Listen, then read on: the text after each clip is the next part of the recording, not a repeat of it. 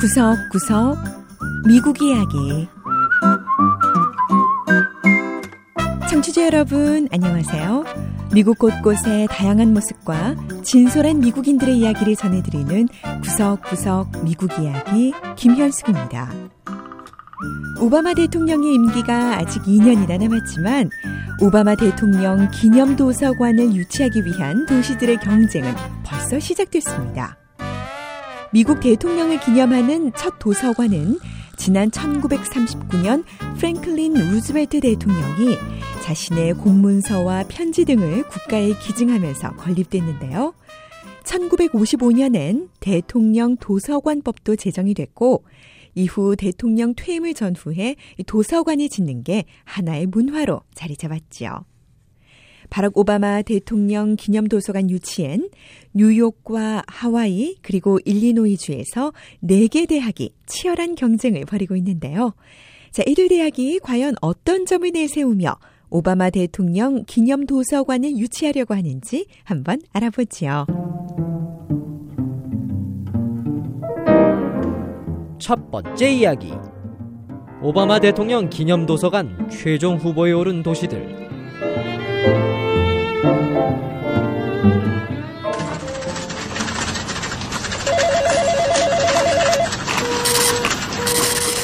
미 중부 일리노이주에 위치한 일리노이 대학교 시카고. 이 대학의 도서관장인 메리 케이스 교수는 오바마 대통령 기념 도서관을 유치하기 위해 동분서주하고 있습니다. 케이스 교수는 일리노이 대학 시카고가 오바마 대통령 도서관이 들어서기에 가장 적합한 이유를 이렇게 설명했는데요. Diversity. UIC has one of the most diverse student populations in the country. 바로 다양성입니다. 우리 대학은 미국에서 가장 다양한 학생들이 공부하는 대학 중 하나고요. 또 오바마 대통령이 불법 이민 가정 자녀들에게 합법적인 체류 신분 부여와 영주권 취득을 허용하기 위해 마련한 법안인 일명 드림액트의 혜택을 본 학생들이 우리 대학에 얼마나 많은지 모릅니다. 거기다 우리 대학은 시카고 시내와 가깝기 때문에 관람객들의 접근성 또한 매우 좋습니다. 일리노이 대학 시카고는 오바마 도서관 건립재단에 바로 이런 점을 강조한 입찰 의향서를 제출했다고 합니다. University of Illinois at Chicago is the largest university in Chicago. 오바마 도서관 건립재단은 오바마 대통령 기념 도서관의 계획과 개발 그리고 모금을 위해 오바마 대통령의 재선 취임 1년 만인 지난해 1월 말에 출범한 비영리 단체죠. The project they're estimating is about 500 million dollars. 오바마 도서관 건립 재단은 기념 도서관과 박물관, 연구소 등을 운영하는데 5억 달러의 경비가 들 것으로 예상하고 있습니다. 5억 달러라면 적지 않은 돈인데요. 이렇게 많은 돈이 들여서까지 대통령 기념 도서관을 유치하려는 이유는 뭘까요? 바로 이런 투자를 통해 창출되는 이익이 훨씬 더 크기 때문입니다. 많은 사람이 도서관을 찾으면서 생기는 경제적인 효과와 도시가 얻는 명성 또한 무시할 수 없다고 하네요. 대통령으로 당선돼 백악관에 입성하기 전까지 일리노이주 상원의원이 지낸 오바마 대통령은 시카고를 자신의 정치적 고향으로 지칭하기도 했었는데요. 일리노이 대학 시카고의 케이스 교수는 하지만 본 대학이 불리한 점도 있다고 했습니다. That is the one thing that we don't have. There are no individuals that we're aware of that have certainly connections to 우리. 대학이 대통령의 정치적 고향인 시카고에 있긴 하지만 이 대통령과의 개인적인 연계성은 크지 않습니다. 대통령과 개인적인 친분이 있는 사람도 없고요. 자, 그런데 대통령과 개인적인 관계가 있는 시카고의 또 다른 대학이 경쟁자로 나섰습니다. 바로 시카고 대학인데요. 시카고 대학은 오바마 대통령이 정치에 입문하기 전 법학과 교수로 재직했던 학교죠. because of the concentration of talent and experience on the South Side, laying the groundwork, and then the President of the United States. He came from the south side of Chicago. I'm from the south side of Chicago. 사실 일리노이주는 또 다른 대통령의 고향이기도 합니다. 미국인들이 가장 존경하는 대통령 중 한 명인 에이브러햄 링컨 대통령인데요. 일리노이주 시카고에서 링컨 대통령 기념 서점을 운영하는 댄 와이버그 씨는 시카고에 첫 번째 대통령 기념 도서관이 들어서길 기대하고 있다고 했습니다. It's strange that we don't have a library, and I think if 저는 시카고에 대통령 기념 도서관이 아직 없다는 게 이해가 되지 않습니다. 시카고에서는 두 대학이 오바마 대통령 기념 도서관 유치 경쟁에 나섰는데요. 이 두 대학 중 한 곳이 선정됐으면 좋겠어요. 시카고의 가장 큰 경쟁지라고 하면 뉴욕이 아닐까 싶습니다. 네, 미동부의 대도시 뉴욕에는 컬럼비아 대학이 있는데요.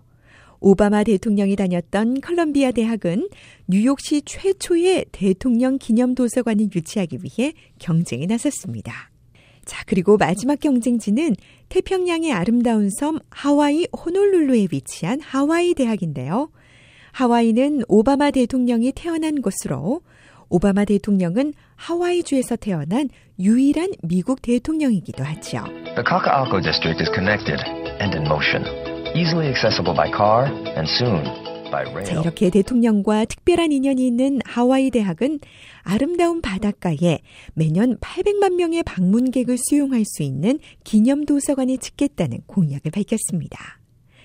하지만 이 시카고 링컨 기념 서점의 와인버그 씨는 시카고야말로 링컨 대통령의 유산을 잇는 오바마 대통령을 기념할 수 있는 최적의 도시라고 강조했죠. he, Obama, is the culmination of Lincoln's promise.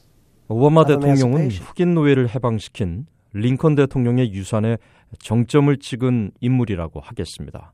네, 여러분은 어디가 오바마 대통령 기념 도서관으로 가장 적합하다고 생각되시나요? 자, 최종 결정은 오바마 대통령이 직접 하게 될 텐데요. 과연 어느 도시에 오바마 대통령의 유산이 남길 기념 도서관이 들어서게 될지 미국인들도 관심을 두고 그 결과를 기다리고 있습니다.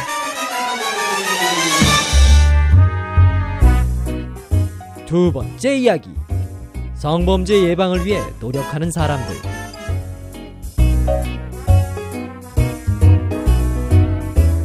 여성을 대상으로 하는 성범죄는 세계 곳곳에서 심각한 사회적 문제가 되고 있습니다. 특히 인도의 경우 지난해 성범죄와 관련한 뉴스가 끊이질 않았는데요. 미국에서도 대학 교정에서 성범죄가 발생하면서 큰 사회적 논란이 되기도 했지요. 미국 정부는 지난해 이 성범죄를 예방하기 위해 특별한 운동을 시작하기까지 했는데요. 자, 미국에서 성범죄를 막기 위해 어떤 노력이 펼쳐지고 있는지 지금부터 알아보겠습니다.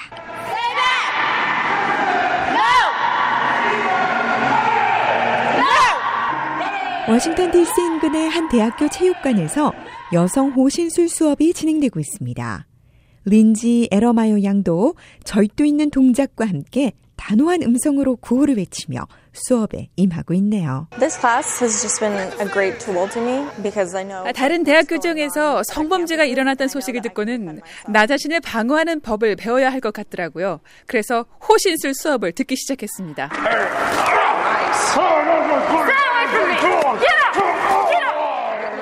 미국 법무부가 지난해 말 발표한 자료를 보면 지난 1995년에서 2013년 사이 성폭행을 당한 비율이 가장 높은 여성의 연령대는 18살에서 24살 사이로 나타났는데요. 특히 이 여성들을 대상으로 한 성범죄는 대학 교정에서 많이 발생했다고 합니다. 이 대학 내 치안을 위해 활동하는 데니얼 카터 씨는 여학생들이 호신술을 배우는 것도 물론 중요하지만 이것이 성범죄를 막는 근본적인 대책이 될 수는 없다고 지적했습니다. We've got to change our culture of, t- of tolerating it, of allowing both 아, 미국은 성범죄에 대해서 더욱 단호해질 필요가 있습니다. 성범죄 가해자가 다시 범죄를 일으키게 해서도 안 되고 또 성범죄를 가볍게 여기는 사회가 돼서도 안 됩니다. When you do hear about it in the news, which is kind of shocking. Um, I mean, but 케이시 에드워즈 씨도 카터 씨의 말에 동의하는데요. 케이시 씨는 지난 2008년 플로리다에서 대학을 다니던 당시 도서관에서 성폭행을 당했다고 I 합니다. had a truck of books, and I was getting ready to put them on the shelf, um, and I noticed a man was. in 당시 the- 도서관에서 책 정리를 하고 있었는데요. 한 남자가 같은 층에 있다는 걸 알았어요. 하지만 전혀 이상한 눈치를 채진 못했죠. 그런데 그 책을 책장에 꽂으려고 복도에 들어가자 그 남자가 뒤에서 제 목을 잡아채서는 바닥에 눕혔어요. 그리곤 그 자리에서 저를 성폭행했습니다. 케이시 씨는 경찰에 신고했지만 자신을 공격했던 남성은 체포되지 않았다고 합니다. 이후 그 남성은 적어도 3명의 여성을 더 강간하고 여자친구를 끝내 살해한 이후에야 체포됐다고 하네요. 케이시 씨는 성폭행을 당한 이후 자신과 같은 경험을 한 여성들을 찾아가기 시작했습니다. 피해 여성들과 대화하면서 성폭행을 당한 것이 결코 수치스러운 일이 아니라는 걸 알게 해주고 싶었습니다. To step in, and take the pledge at itsonus.org. 오바마 대통령은 급기야 지난해 미국 대학 내 성범죄 근절을 위한 운동을 시작했는데요. KCC는 오바마 행정부에서 바로 이 운동과 관련된 일을 하고 있습니다. As far as we've come, the fact is that from sports leagues to pop culture to politics, our society still does not sufficiently value women.